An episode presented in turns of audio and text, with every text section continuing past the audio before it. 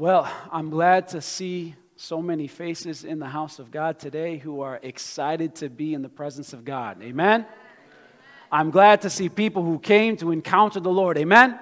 I'm glad to see people who are here to meet with Him and be forever changed by His goodness. God is good all the time. Today, I want us to, to take a look at, at a scripture here in the book of Matthew. So find your Bibles and open up to the Gospel of Matthew, which is the first book in the New Testament. Pretty easy to get to. Last week, we were celebrating Easter. We gathered last week to sing, to pray, to worship, not the Easter bunny, hello, but we gathered to celebrate the most climactic tipping point in all of human history. For on Easter Sunday, Jesus Christ rose from the grave. He rose from the tomb. Somebody say amen. On Easter Sunday, Jesus showed himself victorious. He was victorious over death, hell, and the grave, just as he forewarned his disciples. We gather to celebrate the day that Jesus confirmed the truth and he validated every single word that he had ever claimed. For John 2 19 through 22 says this in the message translation or paraphrase Jesus answered, Tear down this temple, and in three days I'll put it back together. And they were indignant, speaking of the religious leaders. It took 46 years to build this temple, and you're going to rebuild it in three days. But Jesus was talking about his body as the temple. Later on, after he raised himself from the dead, his disciples remembered what he said, and they then put two and two together and believed both what he what was written in the scriptures and what Jesus had told them. On Easter, Jesus validated everything. If Jesus is now risen, then the reason he offered for his coming, the insights that he taught of the Father, of Father God, the demands that he extended to all who would hear him, every ear that can hear, let him hear. Every one of these claims, all of it, truly, everything, takes on a whole new weight. All of it has to take on a new gravity. If Jesus is risen from the grave, then we have to weigh the gravity of every word that he has said. Why? Because you can indulge someone with an opinion, but you must respond to somebody with truth. You can indulge someone's opinion and well wishes and, and what they've like, you know, I heard it said, and I think that this might be the case. You can indulge all these ideas and everything they might espouse to you, but you have to respond to truth. You might indulge gravity but choose not to indulge it and jump off a building, you have to respond to that truth. And so I'm excited to begin a series with you for the next several weeks that we're calling Did he really say that? He really said that?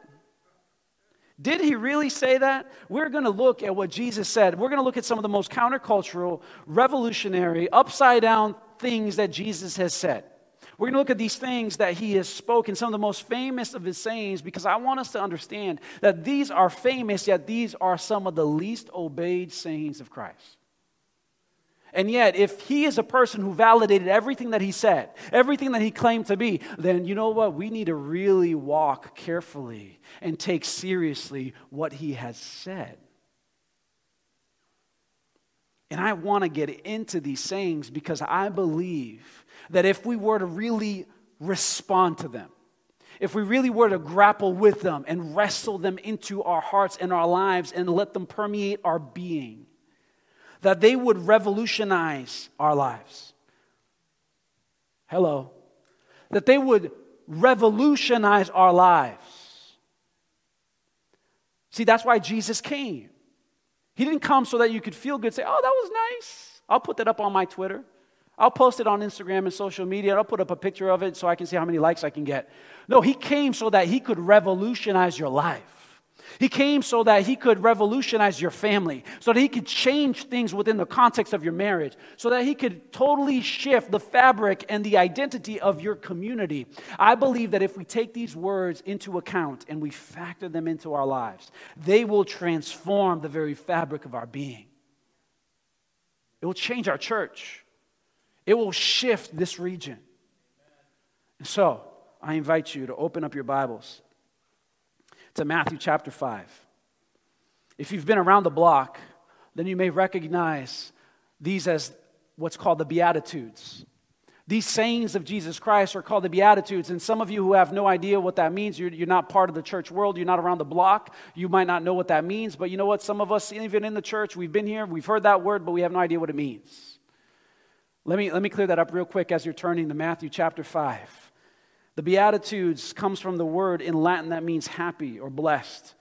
Beatitudes flows out of the Latin.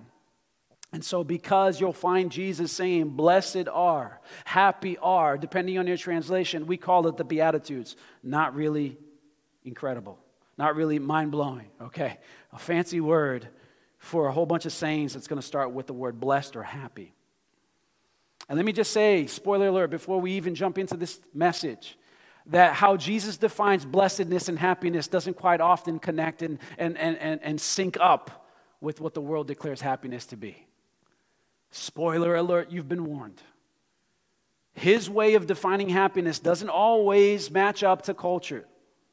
As Paul put it, for the wisdom of this world is foolishness with God, 1 Corinthians 3:19 short sighted and unwise. We call men happy when all the circumstances of their life seem to be going well. We call men happy when we, we can look at them and say that, oh, their lives are cheerful, good natured. They're surrounded by family and friends who love them. Things are all good. We don't always call people blessed, though, because we have this connotation and this innate thought that blessedness deals with something a little bit deeper. It deals with something uh, that implies some heavenly affections, a deeper, holier joy. Blessedness is an inward uh, uh, abiding that, you know what, outward prosperity or adversity cannot impact. It's much like the depths of the ocean. If you think about the ocean, think of the tumultuous waters upon the surface. At some times, those waters can be tossed to and fro by all the, the, the, restless winds. And it's majorly dynamic and, and up and down and swells and all sorts of things. But then at the same time, there can be other moments where, you know, in a different part of the ocean, it's perfectly still, at rest, peace. Yet, regardless of what's happening on the surface, when you look underneath, if you go down deep into the oceans, they're completely unaltered by what's happening on the surface. There is this constant peace, silence that's eternally that way. This is the territory that we're entering, the blessed territory that goes beyond what's on the surface level, beyond what we define things to be. Are you in Matthew chapter 5? Amen. Let's look at verse 1. Seeing the crowds, he went up on the mountain and he sat down. His disciples came to him, and he opened his mouth and taught them, saying, Blessed are the poor in spirit, for theirs is the kingdom of heaven. Father, I thank you for your word. And I ask you, Lord, that in these next couple of weeks, that, Father, you would truly allow the simplicity and the beauty that are found within these words to really gravitate, grab, uh, grip, and, and, and wrestle down our hearts, Father. That your Holy Spirit would minister into our hearts and cause change in our lives. In Jesus' name, amen. Right out of the gate, the very first thing that Jesus says when he's going to talk about this idea of blessedness, this idea of happiness, let me tell you what happiness is. Let me tell you what blessing is. The very first thing that he brings to everyone's attention, he speaks out as crowds are before him. He says, Blessed are those who are poor in spirit. In other words, blessed are those who are, if you look at poor, other synonyms, words for it, Blessed are those who are bankrupt. Blessed are those who are destitute. Blessed are those who are empty. Blessed are those who are broke. Blessed are those who are empty handed. Blessed are those who are needy and impoverished.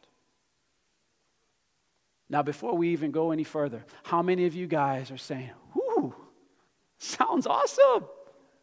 Pastor, pick me, pick me, God, right here. I'm right here. Choose me. I want this. Call me a blessed person. Sign me up for this. I don't see a lot of people standing up and giving God a praise. Hallelujah. Well, Pastor, nobody is reacting right now. No eager folks over here. Blessed are the poor in spirit, for theirs is the kingdom of heaven. What does this word mean? We're going to be very basic and very simple, all right, in, in, these, in this series. What is Jesus saying? He shows up on the scene, this man who has validated his words, who has promised and said some incredible things. He's declared he is the way, the truth, and the life. He's talked about being the gate. He's talked about being the good shepherd, that he is the one that brings life and life eternal, that you can't go to the Father if you don't go to him. He said all of these things. He's claimed things about his life, about his future, about our future. He's declared things about eternity. He has declared things about our identity. He's spoken all of these things, and now he's showing up on the scene saying, Here as he's teaching the crowds. He looks at his disciples and he's speaking to them. And around them is a group of other people, the crowds, the multitudes. If you look at Matthew chapter 5, it goes all the way to chapter 7. This is all one big, long sermon that would have taken days to be preached. Jesus is speaking and he says, Blessed are you who are poor. What does this mean? Well, sometimes in the church world, we look at this and we start, you know, ascribing and defining and interpreting it in, in, in the wrong ways. So from the get-go, I want to just explore what does this not mean? When Jesus says to those who are standing before him, the crowds of people who are there, he's speaking to his disciples, and he's always wanting the disciples to take what he has said and incorporate it into their lives. He is speaking to them, but he's allowing the crowds to hear He's allowing those within earshot to be blessed and to be impacted and to be challenged. He says, Blessed are the poor. What is he saying? Well, he's not saying that blessed is actual poverty.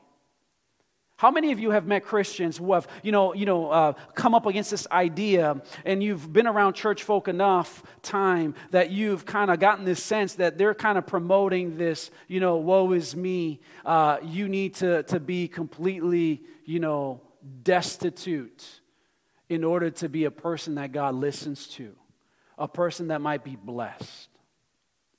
How many have heard it preached that Jesus was a poor man?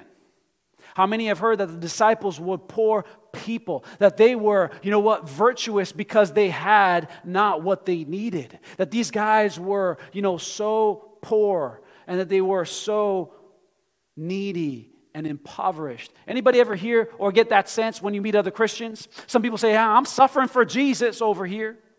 Anybody ever hear that? Ever come across that attitude? Well, let me just say from the get go what this is not saying, what this is not sanctioning is poverty as a condition. Neither is Jesus saying, hey, blessed are the poor. I'm not trying to idealize and, and, and elevate and exalt poverty as a value because poverty never glorifies those that it touches. Poverty never glorifies, never edifies those who suffer its misery. Don't raise your hands, but you know what? I, sometimes we, we say these cliche things, and uh, inadvertently, maybe these simplistic cliches, we, we kind of latch onto and we promote it without even understanding what we're saying. Sometimes we look around and we see people who are in such needy situations, impoverished, poor, and all these other stuff, and we say things like, you know what? Oh, isn't that beautiful? The uncluttered life of the poor. Isn't it beautiful? The uncluttered life of the poor. Isn't it interesting? Oh, how happy must the poor be because they get to experience the simple joys. You know, maybe you go on a mission trip and you, and you come back and you're just on fire for Jesus. Why? Because you went to a to an impoverished third world country or worse, and you met people there that were filled with vibrant joy, and they weren't hung up on all of the bells and whistles of life like you see back home here. And you say, Oh, how, how beautiful it is, the simple life of the poor, how they get to experience the simple joys of life. These types of cliches just point to our utter ignorance. The ignorance of people who do not know personally, who probably never met a poor person and never gone through the misery of what it means to go through poverty. Because if you just take one look around, you'll notice that, you know, the plight of the poor is something that you do not want. The plight of the poor is not something that you want to edify and say, oh, that's beautiful. God Himself, when He looked down and He looked at the misery of His people, Exodus chapter 3, verse 7, then the Lord said, I have surely seen the affliction of my people who are in Egypt, and I have heard their cry because of their taskmasters. I know their sufferings. And what does God do? He intends to change that. Why? Because He doesn't want His people to live there. If God wanted to edify poverty as this incredible ideal, then why would He go out of His way to send Moses to release his children out of the misery of poverty under enslavement to the Egyptians. There's nothing beautiful about being powerless to feed your family. There's nothing beautiful about sleeping exposed to the elements. There's nothing beautiful about not being able to get the medicine that you need. There is nothing beautiful about living off the mercy of another. There's nothing beautiful about living under the stigma and the judgment of society. There's nothing beautiful about that, church. So, this idea that, you know, a present actual poverty is, is you know, praised because one day there will be a, a beautiful, heavenly, eternal reward. Uh, that's just absurd. That flies in the face of what Jesus is saying. But, Pastor, what about when, when I read in Matthew's gospel when the scribe comes up to Jesus and he says, Hey, um, you know, all of these things that he starts uh, praising and edifying. He wants to follow Jesus and he's excited to, to, to con- connect with the momentum that's happening in his ministry. And then Jesus says to him, Hey, sir, foxes have holes and birds have nests, but the Son of Man has nowhere to lay his head. Isn't that, Pastor, an endorsement of Jesus being a poor person? Isn't that an endorsement of Jesus, uh, you know, edifying and elevating this idea of poverty? What about when he told his disciples and as he sent them out two by two to go preach the gospel and proclaim the good news to the poor and heal the sick and cast out demons? And he said to them, Hey, you guys don't take, you know, extra clothes. And by the way, uh, don't take a money purse, a money bag with you. Just go. Is it, aren't these, you know, examples in Jesus Christ and the way he commanded his people, aren't these, you know, promotion to the idea that God elevates poverty? Like one pastor who I remember years back when he was talking, he used to drive around this car, and he used to be so proud about driving this car that was rust and, and, and basically like almost to the point of breaking down on the highway. And he's going to church to church and he's preaching and he's doing all that stuff. And he's like thinking that he's so high and mighty because he is suffering for Jesus. In the middle of a sermon one day, God convicts him and says, You know what? You're an embarrassment. You're an embarrassment. I'm not trying to elevate poverty for the sake of poverty. You look at it, it is a problem. Maybe, church, it could be that some people look at these lifestyles and look at these things, you know, uh, as proof text that Jesus had no place to lay his head. Well, let me just tell you this read the rest of Matthew. And you're going to find nowhere in the scriptures where Matthew declares that Jesus or his disciples were in any which way in their ministry or life lacking of the resources that they needed. If you, in fact, you look at when Jesus tells the disciples go out two by two, he says this Hey, don't take a money purse with you, but this is what you're going to do. When you show up, okay, Matthew 10 11, whatever town or village you enter, find out who is worthy in it and stay there until you depart. So, in other words, uh, there will always be a place for you to sleep. There will always be a place where you will be able to gather around and eat a meal. There will always be a place. Find someone who is worthy, and there you go and do the work. And if they don't accept you there, dust off the, the, the, the dust off your shoulders, off your feet, off your sandals, and keep going. But this idea that Jesus is edifying poverty, it is not true. He had the resources that he needed. Even when it came to the point of Jesus Christ being buried after his death, he didn't just get thrown in a mass grave. But he was given a rich man's tomb that had never been used before. Jesus was provided for. He had the resources that he needed. Every time God provided for him and God made a way for him. Why? Because he voluntarily chose. There's this a difference between somebody who voluntarily chooses to elevate the preaching of the gospel and endure some things. Yeah, he didn't have the same house to sleep in every night and the convenience of what that might have been, or been able to eat at the same restaurant every single week and every time time he left church. No, but Jesus always had what he needed because he was not poor. I got to suffer for Jesus. Uh, all right, you can go ahead and do that, but I'm going to choose to trust in the Lord and promote his gospel and say, God, I know you've provided my every need. And now I'm not going the opposite extreme of saying that we need to be, you know what, so, uh, you know, attuned with this reality that God provides for our needs and takes care of it. So I'm going to go and amass everything and anything that I want, and I'm going to go the other extreme and become a prosperity preacher. Because there is such a thing where Jesus had an, a balance. When the rich young ruler showed up to Jesus and he said, Hey, Lord, what must I do to, to, to inherit eternal life? Jesus looked at that rich young ruler and he says, Hey, go ahead, sell everything you've got, give to the poor, come follow me. The Bible tells us that he walked away distressed. So there is a, a, a, balance between, I'm not just promoting go out there and be poor and have nothing. I'm promoting this balance where you need to understand that poverty is not God's will. That's why you see in the New Testament, when the church was established, so many people were going out there and selling everything they had selling homes, selling fields, selling all these different things. Barnabas sold a field, and he became known as a person that was an encourager. And he was giving that field up in order to meet needs within the body. There was a balance, and God provided for him and provided for them. See, if you look around, you see poverty in the world. The reason we might say, oh, blessed is the simple life of the poor, maybe we say such things. Maybe we allow such ideas within our hearts because, honestly, we're living like the rich young ruler who isn't willing to part with anything in order to see God's plan fulfilled. If poverty exists in the world, it's because God's will is not being fulfilled. I see the plight of my people in Egypt. Therefore, I will send you, Moses, to lead them out. If we find ourselves promoting this value, maybe we're trying to let ourselves off the hook. Poverty should not exist in the kingdom of God. God needs to move upon his people to meet needs, have enough, but meet needs.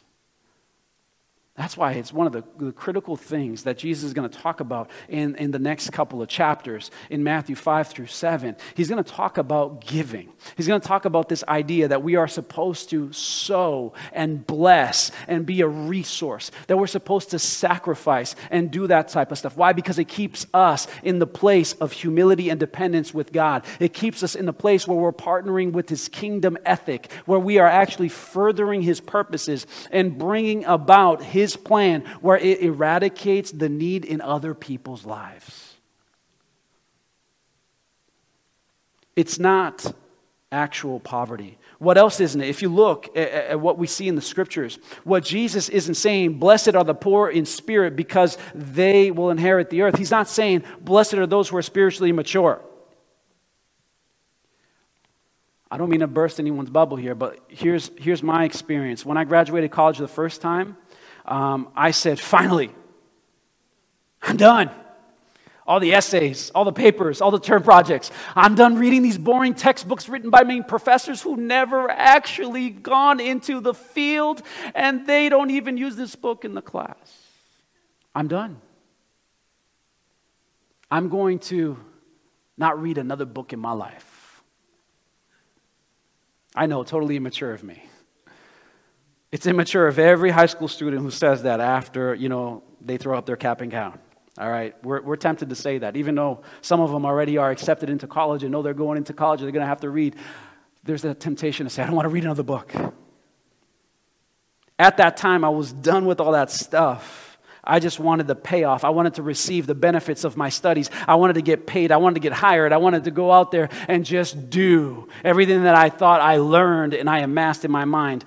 Uh, blessed are the poor in spirit, the Bible says. If we read the Bible, you'll realize that Jesus is not saying, hey, blessed are you guys who are going to remain immature. Blessed are you guys who are so poor in your spirit that you never cultivate yourself, that you never grow, that you never go beyond what you already know, that you live off of what you learned when your parents taught you the Bible stories. You're still singing, Yes, Jesus loves me. And that's the only song you know because you're living off of the past. You're, you're just going and, quoting John 3.16 because that's the only one you memorize. Or you're going and opening up your Bible to Psalms 91 because that just stands on your desk and on your table, on, on your shelf. And you go to it when you have trouble, but that's all you know.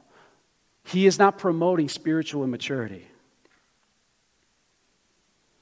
Ephesians 4 11 through 13. And he gave the apostles, the prophets, the evangelists, the shepherds, the teachers to equip the saints for the work of the ministry, to building up the body of Christ until we all attain to the unity in the faith and the knowledge of the Son of God, to mature manhood to the measure of the stature of the fullness of Christ. Paul says that we are to mature, we are to progress, we are to grow in our faith, we are to attain the whole measure of the fullness of Christ. So some of us, we look at this, Jesus saying, Blessed are the poor in spirit, and we've kind of let ourselves off the hook that we, we need to just be kind of like, you know, poor. I, I need to be like, you know, at a place where I don't know it all. I need to be at a place where I'm not striving so much because it's all about Him, right? That's not what He's saying. We need to be growing, maturing. He's not saying that we need to be self loathing. You need to be to a place where you're so poor that you look down on yourself so much that you say to yourself, I'm a piece of garbage. That I, you know what? I'm, I'm good for nothing. I'm never going to overcome this. I don't matter. You know what? Uh, nothing good ever comes to me. And this is me. God, I'm being poor, Lord. I'm putting myself in my place so that you can do the incredible things in my life. And we are taking on the role and the job of the deceiver, the one who's the accuser of the brethren. And we're doing a good job for Satan.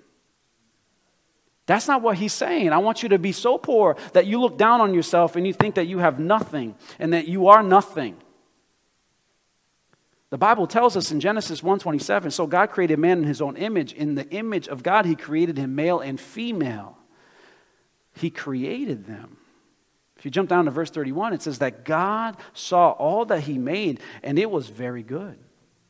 God calls us good. We are not supposed to be self loathing to the point that we say, God, we can never do this. We're never going to grow. I'm being a very devout person by, by beating myself up. So, what is the proper context, an understanding of ourselves? And what is it that Jesus means when he says, I want you to be poor in spirit? It's not profound, church. It's very simple.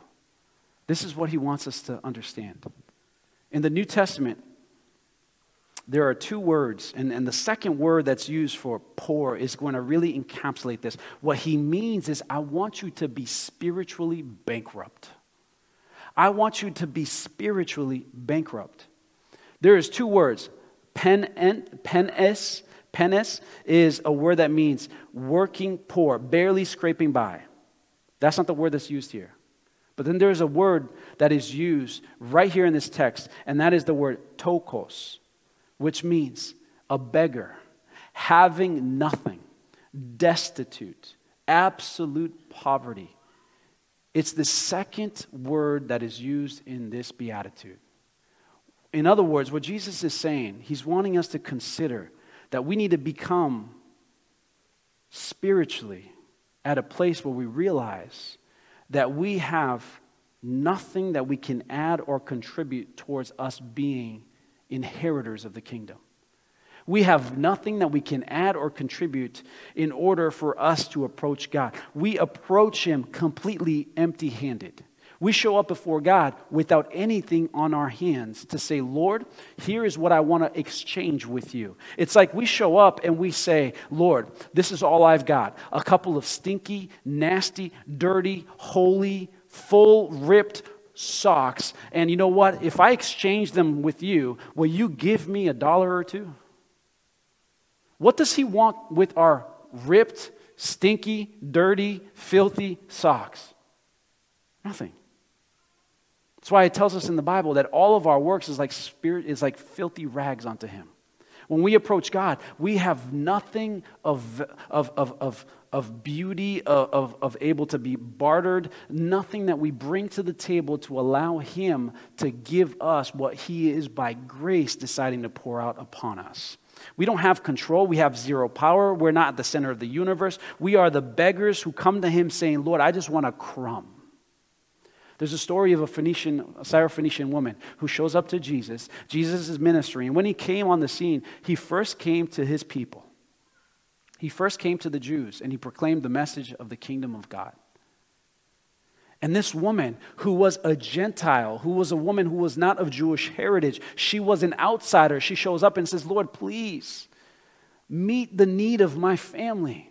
Lord, I need a touch from you. We need you to move upon us. And she insists, he says, I'm sorry, I came to the children of Israel. And she says, Lord, but even the dogs who sit around the table of their masters, they yearn for a crumb, a morsel to fall off. Even they find a morsel. Even they get a crumb here and there once in a while. God, please, I'm a beggar. I've got nothing. I have nothing to offer you. Bring me a morsel. Give me a crumb, Jesus. Church, this is a picture of total dependency. And that's the point. When Jesus came up on the scene, he was saying, in effect, to everybody who's listening, hey, listen up, everybody. You guys all look to every, you want to know who's blessed? This is how you guys consider blessedness. Blessed is the people who have it all together. Blessed are the people who have the houses and the homes and the, and the, and the cars and the chariots. They're the people who have the money in the bank account. They're the ones who can go on vacations. Blessed are the ones who have prestige. Those are the ones who are being inducted into the Hall of Fame and who are being celebrated and talked about. These are the ones that stand up in the, in the public square and they can preach these incredible messages and they have such in, in, incredible talent. And these are the people that you guys declare to be blessed. But let me tell you who's blessed. Blessed are the ones who show up and say, you know what, I've got nothing. I am nothing, if not by your mercy. See, I have nothing. I don't have anything to lean on. Jesus is showing up and saying, You want to be blessed? Then let go like the rich young ruler who was depending on his finances and his portfolio to declare his worth and to give him credibility. And that gave him an inroad and an open door into other elites and other people of stature and status. Let go of what you are depending upon in order to consider yourself blessed and to consider yourself worthy of receiving my Father's love. Because in reality, you are a beggar. Church, we need to come to God and say, Lord, I am coming and choosing the way of humility. And this is the very first beatitude. And I think it's important that Jesus established this as the very first beatitude because if we don't get this one, we're not going to get anything else he says. Everything's going to just go right over our heads. You know what? It's humility that we need. He's calling us to be people who revolutionize the world, who change our fabric of our society, who impact lives, who change things. Let me show you something. How come you're not praying?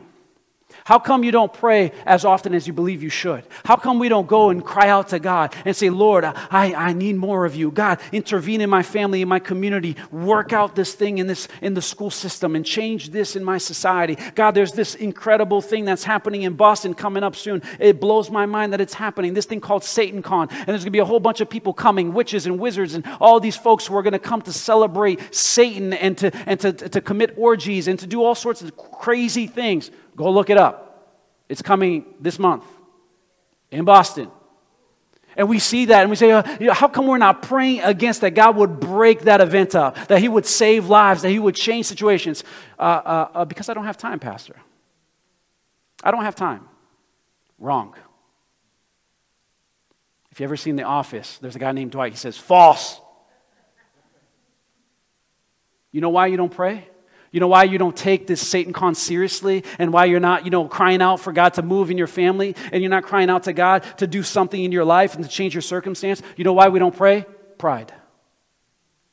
Pride holds us back. Jesus is talking about, I want you to become so poor. I want you to become so destitute in spirit because you're going to come under this thing called humility, and humility opens doors. Humility is what allows relationships to flourish. See, Paul, when he was speaking to the Corinthian church and he knew that they had some problems, he says, I wish to come with you that I may pray and be humbled and mourn with you guys.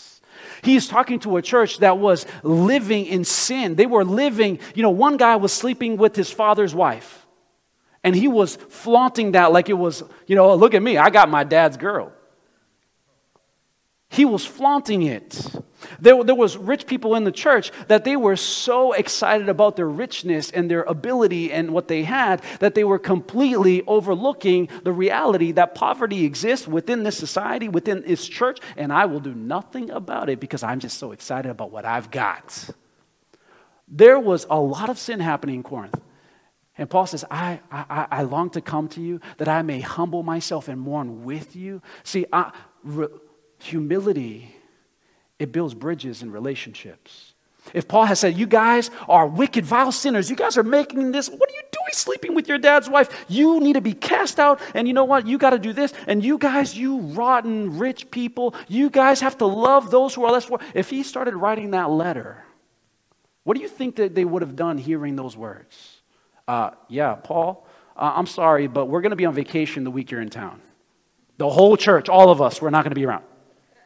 We're all going to, to Ephesus instead.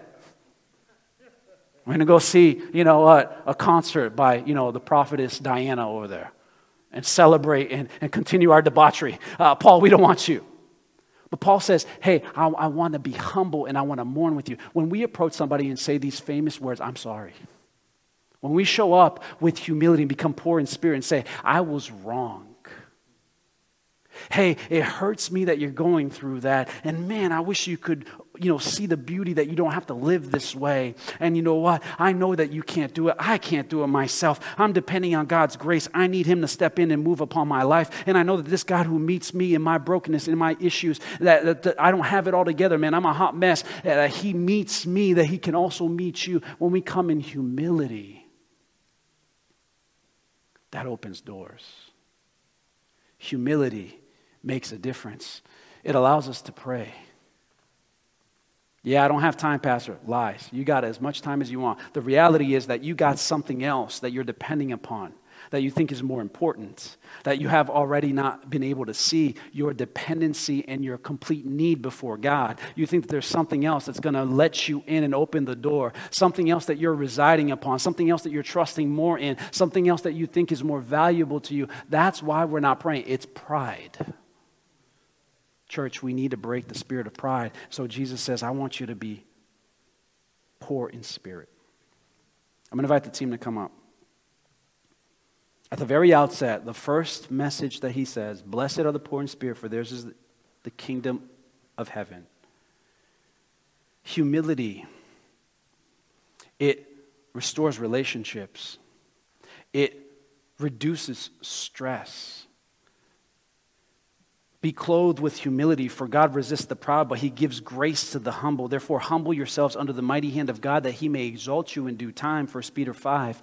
Uh, Mary, who says, Lord, you have looked upon the humble state of your servant. It removes the stress where she did not have to understand everything and have all the answers and know, but she could contemplate those things in her heart. Stress is there when we are filled with pride. Humility says, I don't have to know every answer. I don't have to know everything. And hey, honestly, I am not the center of the universe. So if I can't make this happen and fulfill and establish this, I know that God who is able, God that is just, God who cares more about his church, more about my family, God who is more intricately involved in the life of my child, the one who loves my spouse beyond me more than I could ever love my spouse. I know that I don't have all the answers. If I can just choose the way of humility and say, God, I need you in this moment, in this circumstance, I need you to move upon my family that we could allow the peace of God that surpasses understanding to step into our hearts. It's beautiful. It, res- it restores relationships, it reduces stress, but this is the most important thing. Humility, because we are truly poor in spirit, it brings life. We have to realize the words of Ephesians that Paul spoke, that needs to become real beyond, you know, the, something you can grasp in your hands. It has to be just as real in your hearts. He says this, and you were dead in your trespasses and sins, in which you once walked, following the course of this world, following the prince of power of the air and the spirit that is now at work in the sons of disobedience, among whom we all once lived in the passions of our flesh, carrying out the desires of our body and in mind, and were by nature children of wrath like the rest of mankind. That is what we deserve the wrath. That's what you deserve.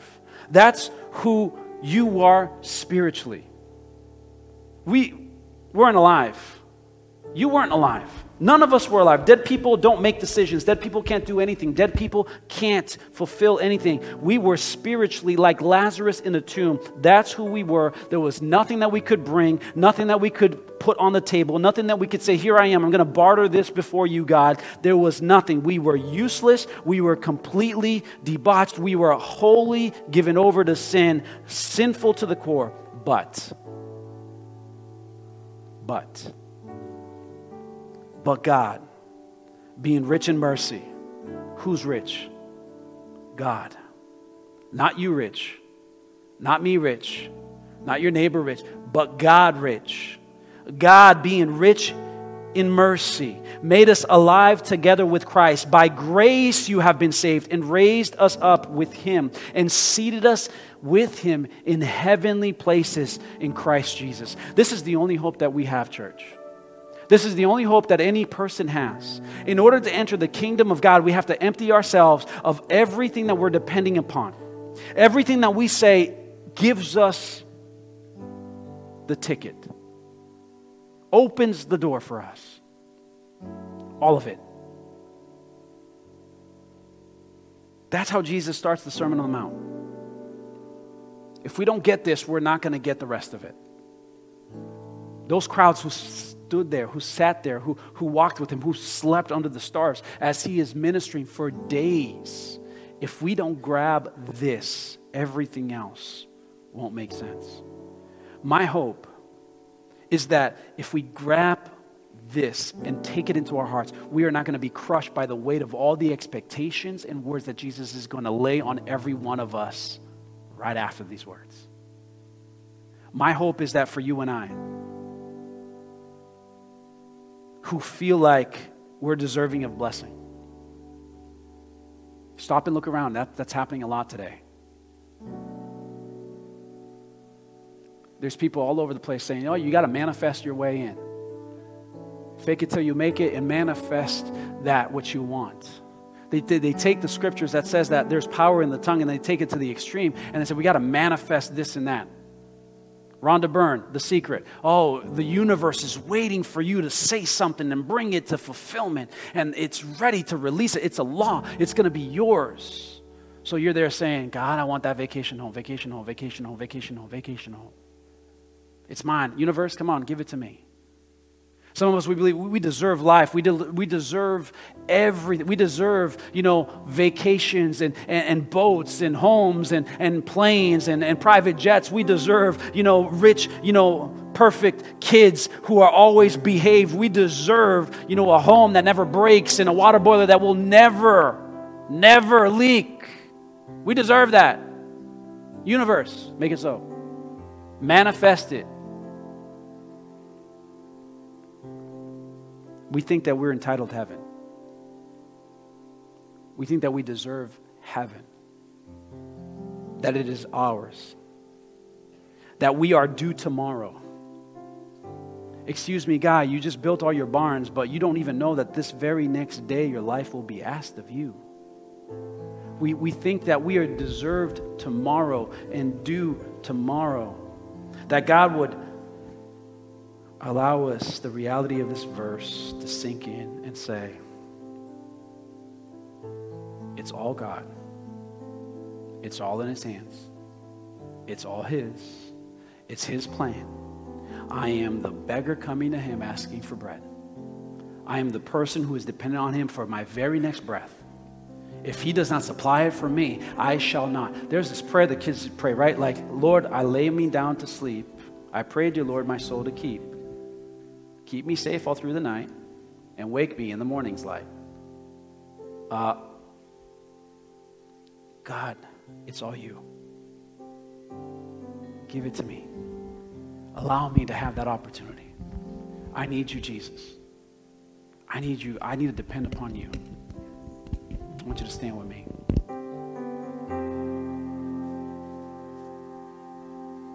Everything comes from our Lord. He decides what we are granted and if we are granted.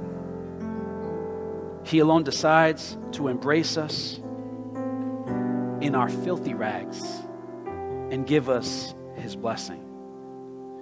If you've recognized this morning that you've been trying to live on your own righteousness and you're trying to depend on something else, that you haven't come into God, that you're not praying, that you're not, you know, choosing the way of humility, that you've got arrogance and pride within your heart, that there's something in you that, you know what, you just can't go and let go and forgive that neighbor, that brother, that uncle, that cousin. You just do not have it within you. There's pride living within you. My invitation to you this morning is step into the place of your brokenness.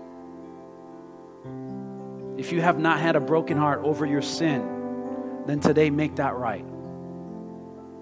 If you've allowed things to just kind of flow in your life and keep holding you and binding you and keeping you stuck, and in the moments of your frustration, like, I don't want to live this way, but you can't get out of it, but you haven't allowed the weight of your sin to truly break over you and break your heart.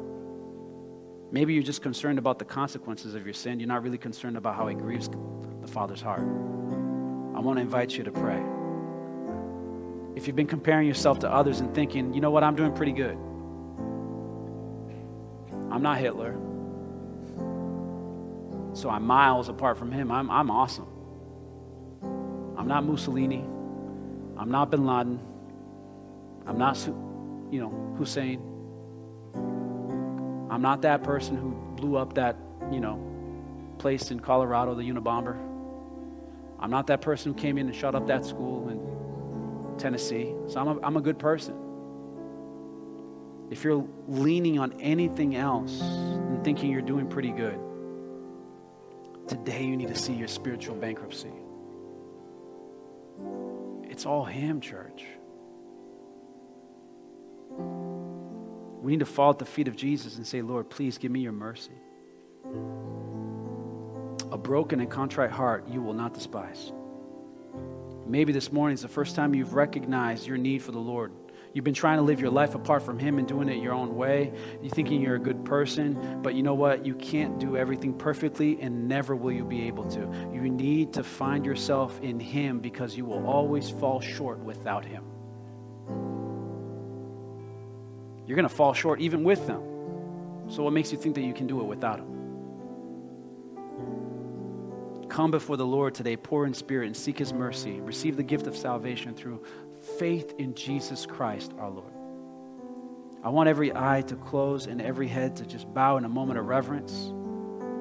If that's you today and you need to say, Lord, I need to make myself right with you, I need to come spiritually impoverished, aware of my dependency and where my lack of self fulfillment, knowing that I can't dig myself out of the grave that I have buried myself in.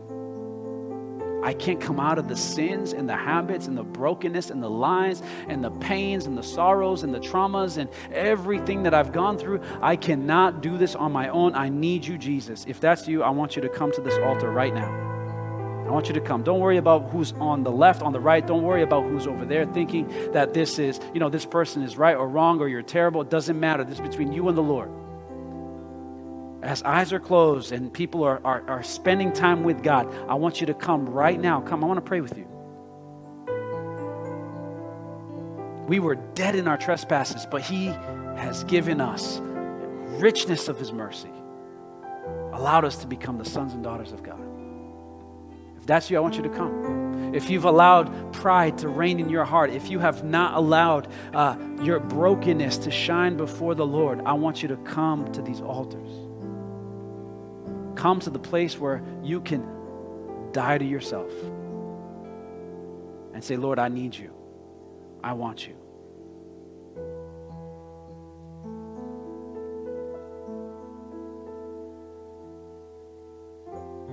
Father, I pray that as you're ministering in hearts this morning, it's clear to us, Lord, that you do not look at those who are in the Hall of Fame and count them worthy. Although they're worthy, Lord God, for a whole different reason. It's through your mercy.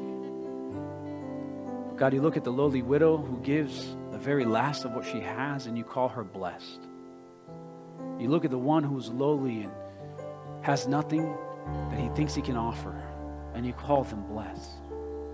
You look at the person, God, who has done it in their own strength, and you say, I got something better for you. I want you to be blessed.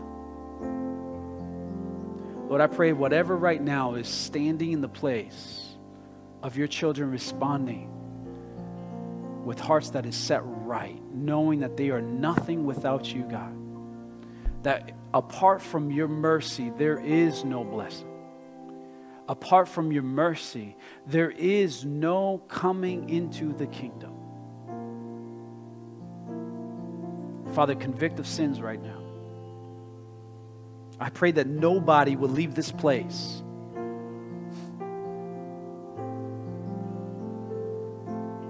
feeling like they can continue in secret sin if humility brings us to a place of prayer, we're either going to be living in the secret place praying or we're going to be living in secret sin. Lord, I pray that you will not allow people to live and be bound under secret sins in their lives that will rob them of the opportunity of your kingdom. I don't need to know what it is. And Lord, I don't know what it is. But I pray you who knows exactly what is there, what is behind closed doors when nobody is watching, I pray today that you would speak right now into that circumstance. That the lie of the enemy that has ingrained and grabbed and held on to that person would be broken today in Jesus' name. God, every single lying, deceiving spirit that says it's okay for me to do this I can carry on with this habit. It's okay, it's not hurting anybody. Lord, I cancel it right now and I ask you, Lord, allow them the view of how pitiable, how broken, how lost we are in the midst of our transgressions. And yet you come down as a loving Father and you, uh, Lord God, envelop us with your love and you say, It is my righteousness that makes you whole. And I come in to make you whole, to cleanse you of your sins, and to give you strength. Make an altar of wherever you are. Spend your time with the Lord Jesus. Allow Him to minister, into your heart.